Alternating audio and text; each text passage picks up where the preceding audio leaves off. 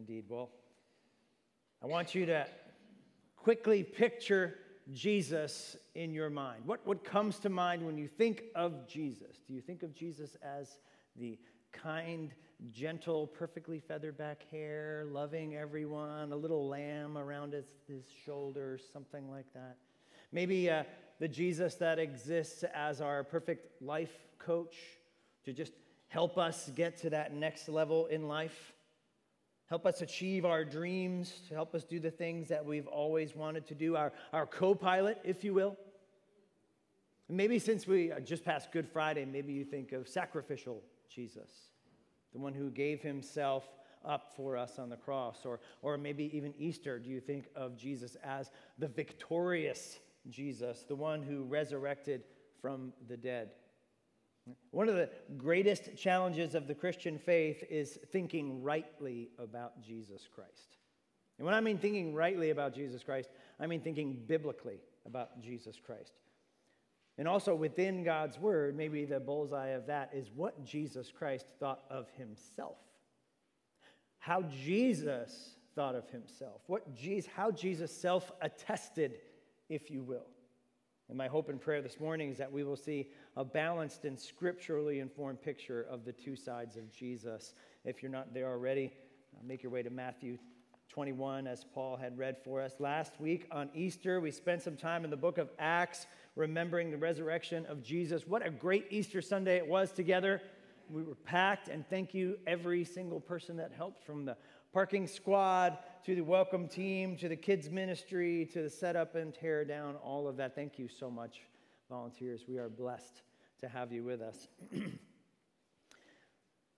This week we return to matthew and as we're going verse by verse in the book of matthew we come to two very familiar accounts. And they, they compare and they contrast two sides of jesus. And you probably have already realized that we just ran through or paul just read through the triumphal entry passage, the Palm Sunday passage. And if you're visiting with us this morning, you might think, well, they're about two weeks too late on that one. Is Palm Sunday, you know, they didn't preach that on Palm Sunday? Like, were these guys hacks? What, what's happening here? No, we, we preach expositionally. We're rolling through the Gospel of Matthew, and this is where we're up to this week.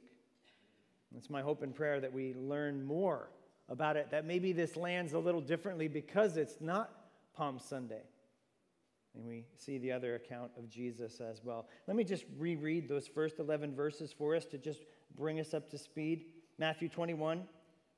Now, when they drew near to Jerusalem and came to Bethphage, to the Mount of Olives, and Jesus said to two disciples, saying to them, Go into the village in front of you, and immediately you'll find a donkey tied and a colt with her.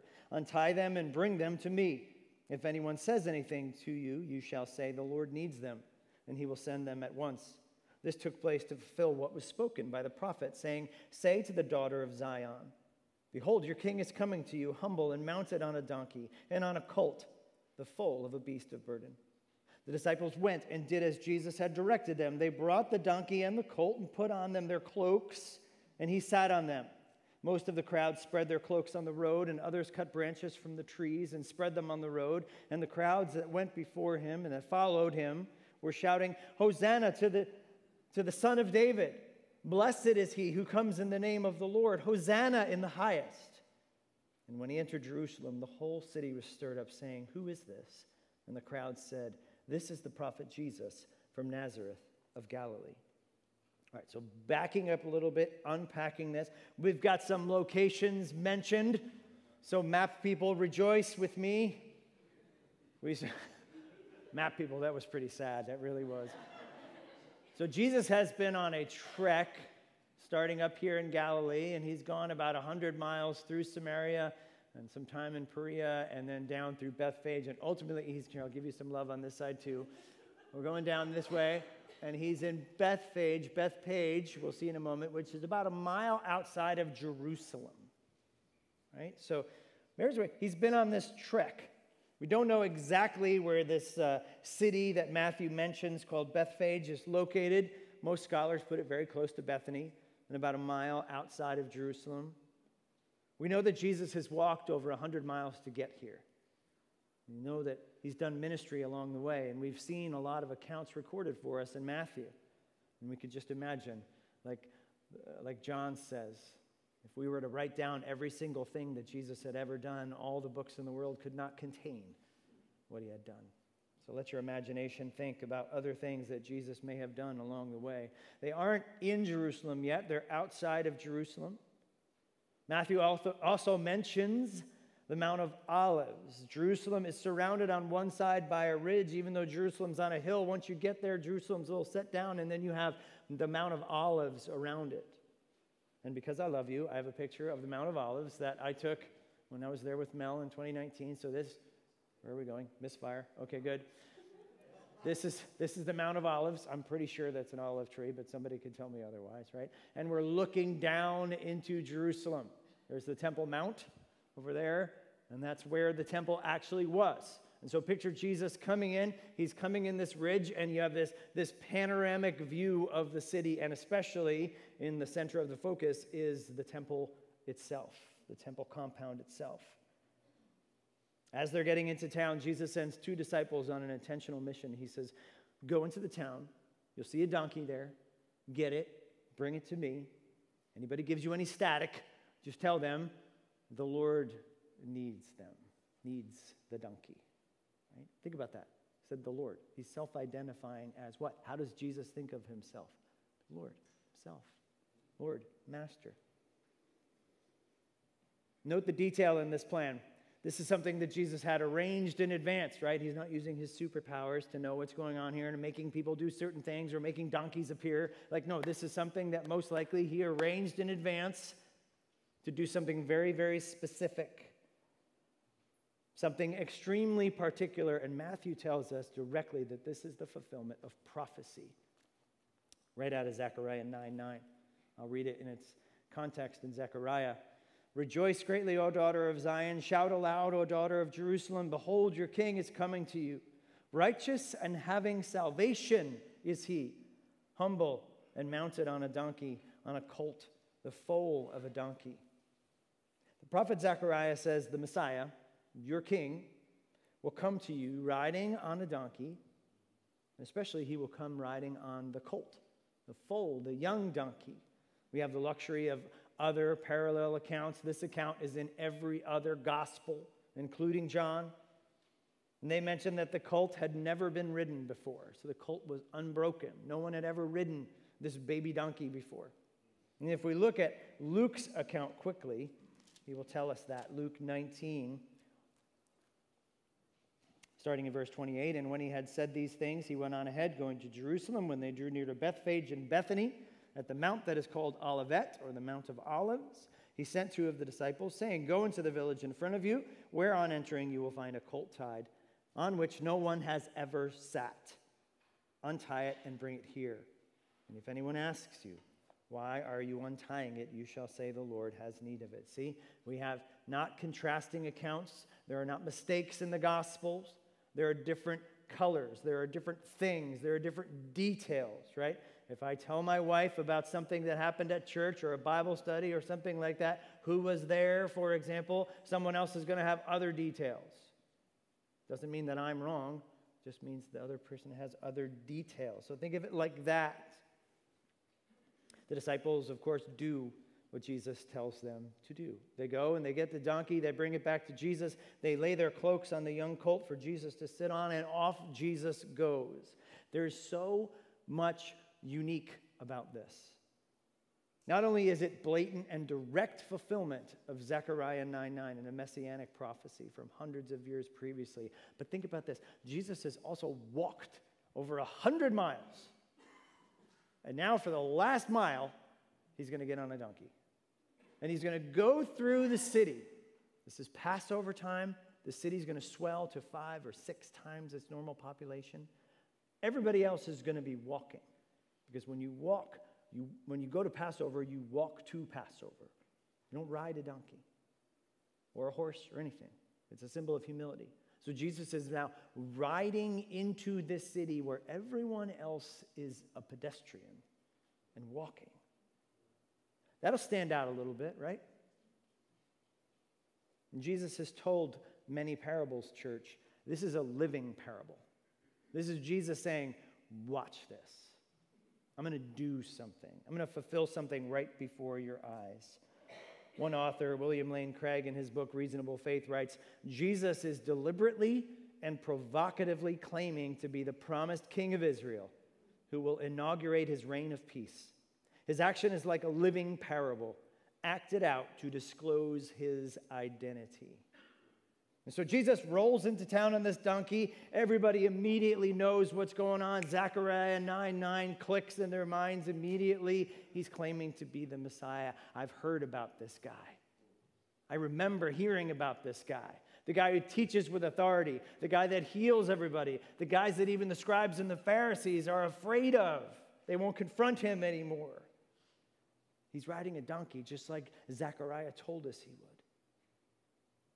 How many times, church, did Jesus say to people in Jerusalem and in Israel all about that? After doing a miracle, shh, keep it quiet. Don't tell anyone. Right? Gentile territory, that was the opposite. He told them, go and tell everybody. Right? Jewish territory, he said, not yet. Don't tell anybody what I did for you. That time's over. he is rolling down Main Street saying, I'm the Messiah. I am him. All you guys were thinking about it, all you guys were talking about it. I'm him. Look at me. I'm the Messiah. There's no more messianic secret. There's no more hiding his identity. There's no more keeping it quiet. Look at verse 9 back in Matthew 21 again to see how the people react and, and they shout. They went before him, they followed him, they shout, Hosanna to the Son of David. Hosanna meaning literally, please save or save us. Son of David, another blatant messianic title. Blessed is he who comes in the name of the Lord. Hosanna in the highest. There's no way we can make a bigger deal than what we're doing right now. There's no way we can give enough praise to what is happening right now. People wondering what is going on, saying, Who is this? And they respond, This is the prophet Jesus from Nazareth in Galilee. Probably a little smack about the people in Galilee, right? Because they're, you know, they're in big time now. They're in the city. They're in Jerusalem. They're just like, yeah, he's from Galilee. Maybe a little bit. But they're talking about him. And they say, this is the prophet. This is the Messiah. So, why a donkey? A donkey, riding a donkey, shows that you are a victorious king in a time of peace. If a king was going to war, he'd be riding a war horse. But if a king was at a time of peace and victory, he'd probably be riding a donkey as a symbol of humility, as a symbol of gratitude, as a symbol of peace and victory. Put this humility together with the undeniable messianic claims that Jesus is acting out this living parable, and we have this Jesus is the humble Savior. Jesus is the humble Savior. My friend R.C. writes that messianic expectations were at a fever pitch. People had been hearing about this Jesus. People were wondering if he was going to show up to the feast. And boy, does he show up. In other words, Jesus just pulled the pin on the messianic hand grenade, literally driving down Main Street and saying, Yes, I'm him, I'm the Messiah, and people lose their minds. But look at the way he's doing it. He's riding a donkey. Right? People are, are spreading palm branches, bringing pea or bringing and shouting Hosanna. He's, he's ruling and reigning as a humble king, he says. And okay, great. So, what's the application for us? I mean, many of us remember these stories from Sunday school and the flannel graphs. I'm dating myself, they don't probably use flannel graphs anymore. What's the application for us? And first, I think there's one ab- obvious application we need to know is again the self attestation of Jesus. What does Jesus think of himself? Because, church, we all know one of the biggest claims against Christianity is that Jesus never said he was the Messiah. Jesus never claimed to be God. Nonsense when you look at Palm Sunday. He absolutely claimed to be God. He might as well have had a flashing neon sign with arrows pointing saying, Messiah, God, I'm Him. How does Jesus, so, so in, our, in, our, in our discussions with family and friends, even in the way that we think about our faith ourselves, church, there's, a, there's a reality here where it doesn't even so much matter what we think. What does the Bible say? What does Jesus say about himself? You cannot deny that Jesus says, I am God. I am the Messiah. I am the fulfillment of prophecy. If you miss this from the little donkey stunt, you miss the whole point. But perhaps the second application is in the demeanor of Jesus. Even though the crowd is hyped up, yelling Hosanna, throwing down their, their cloaks and their, their palm branches, at what one commentator said, a makeshift red carpet for Jesus to just walk into town on. He's, on, he's not on a political campaign, he's on a mission. And what do the people want in a king? They want a victorious Messiah. They don't want somebody on a, on a mission of peace. And they want a victorious Messiah who will come in riding on a war horse that will lead a rebellion against Rome and kick them out so that we can have our land back. That's what they want. That's what they're hoping for. And that is not what Jesus is going to give them. And the first clue is that he's riding on a donkey. You see, people want have their own agenda. He demonstrates even at this moment a settled trust in the plan of God. He doesn't get wrapped up in what's going on around him. He doesn't get swept up in the fever pitch of, yes, let's kick Rome out. He has a settled trust in the plan of God, and we have so much to learn from Jesus in that, don't we, church? A lot of humility is trust. Sometimes when we're actually not trusting the plan of God, there's a lot of pride in there and saying, God, I wouldn't do it this way. What are you doing with my life right now? That's not humility, that's pride. Jesus, the humble king, has a settled trust in the plan of God. He says, I can let things play out the way God wants them to, and I can do it with a settled trust. Jesus is the humble Savior. We should trust humbly even when that plan is in conflict with the world around us. And we see that more and more, don't we? The plan of the church, the, the claims of the Bible, the, the environment that we're in today are continually more and more in conflict with the world around us. The people welcoming Jesus didn't want a humble Savior, they wanted a conquering king, one who would defeat the occupying enemy of Rome and restore the kingdom to Israel. But Jesus' first objective is not Rome. And he's not going to let the people pull him into that. Jesus' first objective is his own people and what they've done to the sacredness of the worship of God. Look at verse 12. Matthew makes it seem like he makes a beeline from this, hops off his donkey, and goes to the temple. Not sure it actually worked that way. The other gospel writers had maybe a day in between. Look at verse 12. And Jesus entered the temple and drove out all who sold and bought in the temple, and he overturned the tables of the money changers and the seats of those who sold pigeons. He said to them, It is written, My house shall be called a house of prayer, but you make it a den of robbers. What's important here is that Matthew, when he says temple, he doesn't necessarily mean walking into the inner sanctum of the temple, right? There's, the temple is a whole complex, and I have a picture for us. Two picture day. This is a model of the, the temple at this time, the Herodian temple. Just a glorious, this whole complex is over 30 acres. Okay? What Jesus is probably talking about when he rolls in and starts confronting these people is, is the inner courts, right? Not in there right over here in the inner, in, in the outer courts. This Passover week, the outer court, picture it, would be filled with people. There were requirements that had to be met. There were feasts that had to be attended. There were sacrifices that had to be made. There was temple tax that had to be paid. There would be no shortage of vendors there willing to sell you what you needed, willing to take your Roman money and exchange it for Israel currency in order to pay the temple tax. There'd be no shortage of vendors to, sh- to sell you any animals that you needed to sacrifice, of course, fully approved by all the scribes and Pharisees. And of course, for a premium. Of course, for a, a tax of their own right off the top. I mean, we get this, right? You ever go to the movies? You ever go to uh, uh, a Yankee game? I don't know. I'm not a sports guy. You ever go to Disney, right? With the kids? I want a small soda and a sandwich. That'll be $75, please. right? And what do we do? We, we pay it because we're starving, the kids are cranky, and they're not going to stop. They want a $7 bottle of water, so we're going to get them a $7 bottle of water, right? Same concept here. This is what's happening. They got them. They just like just like wherever you're going, the movies, they got you. You're there, right? You want something to drink, you're going to pay their prices. You're there. You need to sacrifice, you're going to pay for a sheep, and you're going to pay a premium price for a sheep. But the, the presence of the vendors is not really the problem.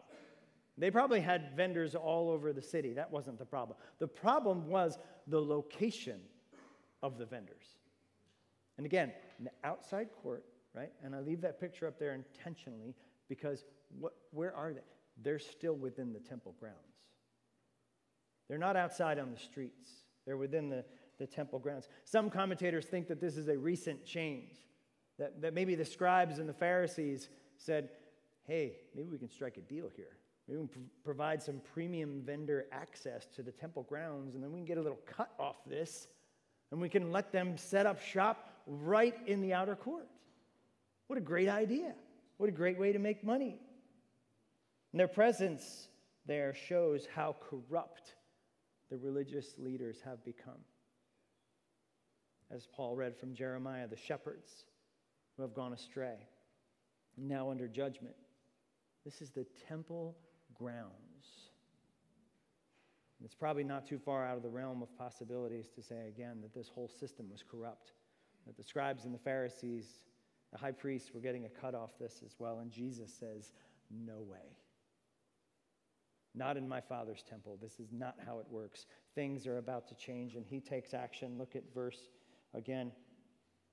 In verse 12, we see again, look at it again. Jesus entered the temple. He drove out all who sold and bought in the temple. He overturned the tables of the money changers and the seats of all those who sold pigeons. And he said to them, It is written, My house shall be called a house of prayer but you make it a den of robbers. Matthew tells us again that Jesus goes and drove out those who not only sold, but customers too. the customers who are buying this and the vendors. He flips over the tables. I'm almost going to flip over the pulpit, right? Another account tells us he makes a whip out of courts and chases people out of there. Also important to realize, remember the, the, the size and the scale of that, right? atheists love to pick on this and, and say, like somebody like Bart Ehrman in one of his books says, you know, that's ridiculous. Jesus could never chase all those people out. It doesn't say he chased all the people out. He could never, that's 30 acres. He'd be there all day with his whipping arm and turning over tables. It, he probably turned over a small corner. And it certainly, uh, certainly aroused quite a ruckus in that corner. Maybe people on the other side didn't even know. But Jesus did it symbolically. And Jesus did it to state a point. The point is the outer temple, the outer court, was reserved for all people, not just Jewish people. And as Jesus mentioned specifically, the outer court was reserved for prayer, for people to come and pray. Well, the court of the Gentiles, so the court of, of all other peoples, right? Think back in those times, you had two buckets of people. You had Jewish people and everybody else. The everybody else person is the Gentile people. You want to come? You want to pray to our God? You are welcome. Here's your spot. How in the world can they come and they pray if the whole place looks like Costco five days before Christmas? It's, it's not going to happen. It's a madhouse. How, how is that a sanctified place where people can pray, where people can draw near to God, where people can contemplate these things? It is impossible. One commentator says the people of God were preventing the nations from praying. In our faith, church, we've got to know what is important enough to go to battle over. What we will defend at all costs. First order doctrines like God being three in one, the Trinity, the deity of Jesus Christ, salvation through grace alone, by faith alone, in Christ alone, the supremacy and sovereignty of God in all things. Some hills aren't worth dying on, but there are some hills that are worth dying on. Sometimes, church, we do have to flip over a couple tables. Sometimes, though, we might be more concerned with what people think instead of the truth of what God says in His Word. Jesus was not concerned with what people thought, He was concerned with what they were doing to the worship of the Heavenly Father. Sometimes I also wonder what impediments has the church put today in the way of those seeking God today? What roadblocks has the American evangelical church set up that obstructs the true, the true reason people should be coming to church? Maybe instead of crowding the outer court with vendors, megachurches create entertainment complexes built around celebrity pastors. They carefully design services to be worship experiences filled with smokes and smoke, lights, and lasers. They sing Jesus is my boyfriend songs with squishy lyrics, and in so doing, they pervert the true meaning of what a church is supposed to be doing. And how on earth people are supposed to come into an experience of living life truly coram deo before God. I have to think Jesus walked into a Bethel church or a Hillsong church, he'd be flipping over tables in the lobby. Instead, what does Jesus says? He says, "My house will be called a house. My house." Did you see that? What does Jesus say about himself? My house, he says. My house will be called a house of prayer. This is not a house of prayer. This is a house of robbers. This is this is thievery. This is stealing. This is corruption. You are blocking access to the temple and you are extorting my people. That's why he's so mad. Most likely, Jesus is combining two Old Testament references here one from Isaiah, another one from Jeremiah. But there's another contrast coming. Jesus, once again, he, he kicks out, right? Those who the Pharisees and the scribes wanted there. Don't kick them out. There are vendors. We're getting a cut on that. And he welcomes people that probably the scribes and the Pharisees didn't want anywhere near their precious little temple complex. Look at verse 14. And the blind and the lame came to him and in the temple, and he healed them. But when the chief priests and the scribes saw the wonderful things or the wondrous works or signs that he did, and the children crying out in the temple, watch this Hosanna to the Son of David, they were indignant and they said to him, Do you hear what they are saying? And Jesus said to them, Yes. Have you ever read your Bible? Out of the mouths of infants and nursing babies, you have prepared praise. And Leaving them, he went out of the city to Bethany and lodged there. Jesus is concerned with, once again, what, what, Once again, church? We've seen this so many times in Matthew. Who is he concerned with? The marginalized, the oppressed, those that society and the religious people want nothing to do with. How can the blind and the lame ever even get through this massive humanity of vendors to get to the temple to be healed in the first place? They can't. They're pushed to the side, literally marginalized. You can't be here. We've got vendors here. I know you're trying to get help. I know you're trying to get healing, but no, no, no, no, no. You stay out there. And worse, kids, children. We know what society thought of children then, right? It wasn't good. And Jesus again welcomes them. Once again, we have Jesus refuse, refusing to disregard him. But it's the children now, in this case, that are acting in fulfillment of the messianic prophecies. And watch this. What do they begin to cry out once again? Hosanna. Hosanna to the Son of David. Tiny voices crying out to be saved by Jesus the Messiah.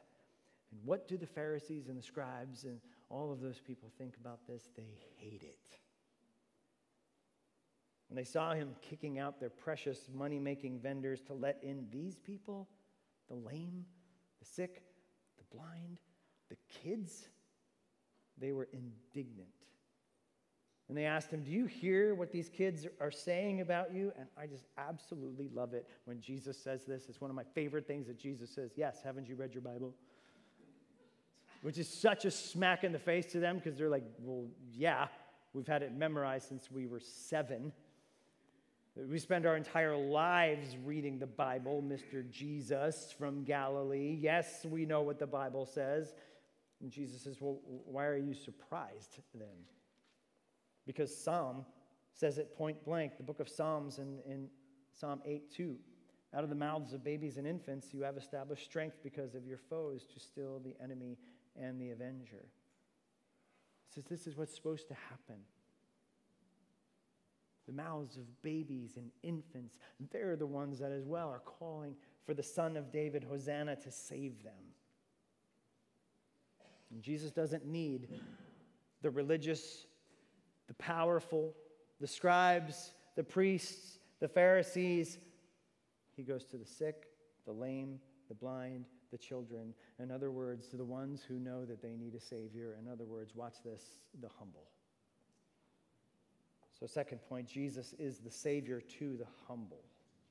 And we've seen this again in Matthew, but it's all over Scripture. And it's a terrifying verse in James 4 6 that tells us God opposes the proud, but gives grace to the humble.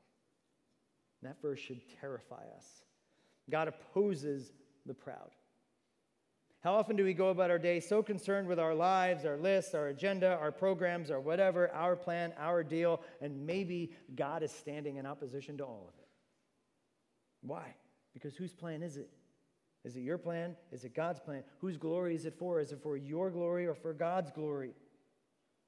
Those who humble themselves and know they need a Savior will be saved by them. If you are proud, you will be opposed by Him. This is the essence of the gospel, church. We're not the center of our universe. God is. It's not our world, it's God's world. We're not autonomous. We are recipients of His grace.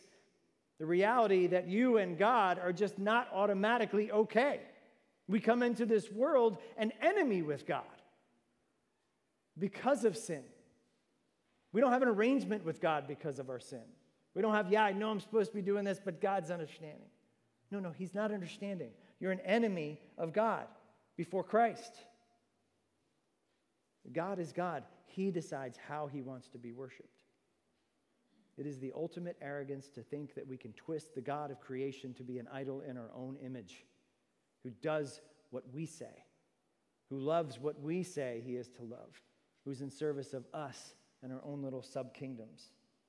God can't be worshiped by anyone who's not reconciled to him. That's the point. We first have to what? humble ourselves and understand who we are and understand that, yes, I am an enemy of God. And yes, there is wrath between him and me. And yes, I am on the road to hell. And yes, there is a Savior provided by God, and his name is Jesus. That requires humility because we want to be the boss of our own lives, don't we? Why would we ever do this? Because this is what Jesus did, church. He was the humble Savior, and He also comes to give salvation to the humble. So here's the big idea not rocket science, probably, hard, or probably not hard for you to surmise. Jesus is the humble Savior who saves the humble. Jesus is the humble Savior who saves the humble. In the very misnamed triumphant entry into Jerusalem, Jesus isn't seeking triumph. He's simply declaring a fact. He's saying, I'm the Messiah. I'm the fulfillment of all prophecies. I'm the one who brings peace, not victory for Israel, not the achievement of your dreams, not success for your political party. Jesus has come as the Messiah to bring us salvation, and we need it. He is the humble Savior who brings peace, and first and foremost, peace with God, because we need it. And who does he bring this for? The humble, those who know they are sinners, separated from God in need of a Savior. So, first I say, if you've not had that understanding, if you've not taken that step of humbling yourself before the God of the universe and saying, Yes, I'm a sinner separated from you, that I have no way of saving myself, but you gave us Jesus, and then throwing yourself in faith upon the mercy of Jesus to save you, I encourage you to do that today. And if you want to talk to me about that, it's my favorite thing to talk about. But remember, if you have done that, I'd say this church, Christians, whose agenda are you living for? Jesus submitted himself to God's agenda when he rolled through Jerusalem. wasn't the people's, wasn't anything else that was going on. He was on a mission. When he rolled through that temple, he was on the agenda to restore worship and sanctity, not to him, but to. Remember that. Of course, Jesus is God, but at this point, the temple period, he's saying it's about God being worshiped and you're defiling it. I would say, whose agenda are you living for? We need constant reminders on this, don't we? Why? Because that little thing just creeps back up on the throne again. Uh, the big self, right? Loves to kick the Lord Jesus Christ out of the throne and then try and climb back on the throne, right? I think of Romans 12, where it says, offer yourselves as a living sacrifice, holy and acceptable to God, right? Which is, you think like, people don't understand. What do you mean a living sacrifice? Sacrifice is dead. We put it on there and then, you know, we, he says, no, it's a living sacrifice. One theologian once said the problem with a living sacrifice is what? It tries to crawl back off the altar. You got to go get it, bring it back, put it back on the altar again. That's us, Christians. Our self tries to crawl back onto that throne and kick Jesus out. And we have to remember that Jesus did not live for the political agenda. Jesus did not live for his own glory or the whims of the crowd. Jesus lived as the humble Savior to bring salvation to the humble for the glory of God. And remember that God opposes the proud. How proud is it to put ourselves up on that, that throne and leave ourselves there? When it's God's throne. God opposes the proud. You ever wonder why stuff just isn't working in your life? Maybe God's opposing the proud. Check who's on the throne.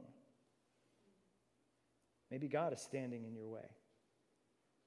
These two sides of Jesus that we've gone through today, church, paint a, a balanced and necessary picture of our Savior. And so often we can think of Jesus as just the kind Savior, the gentle Savior, but yet, the second portrayal of Jesus, we see him going into the temple, going to war, flipping over tables, and chasing people out with a whip. And sometimes, church, we need to flip over a few tables.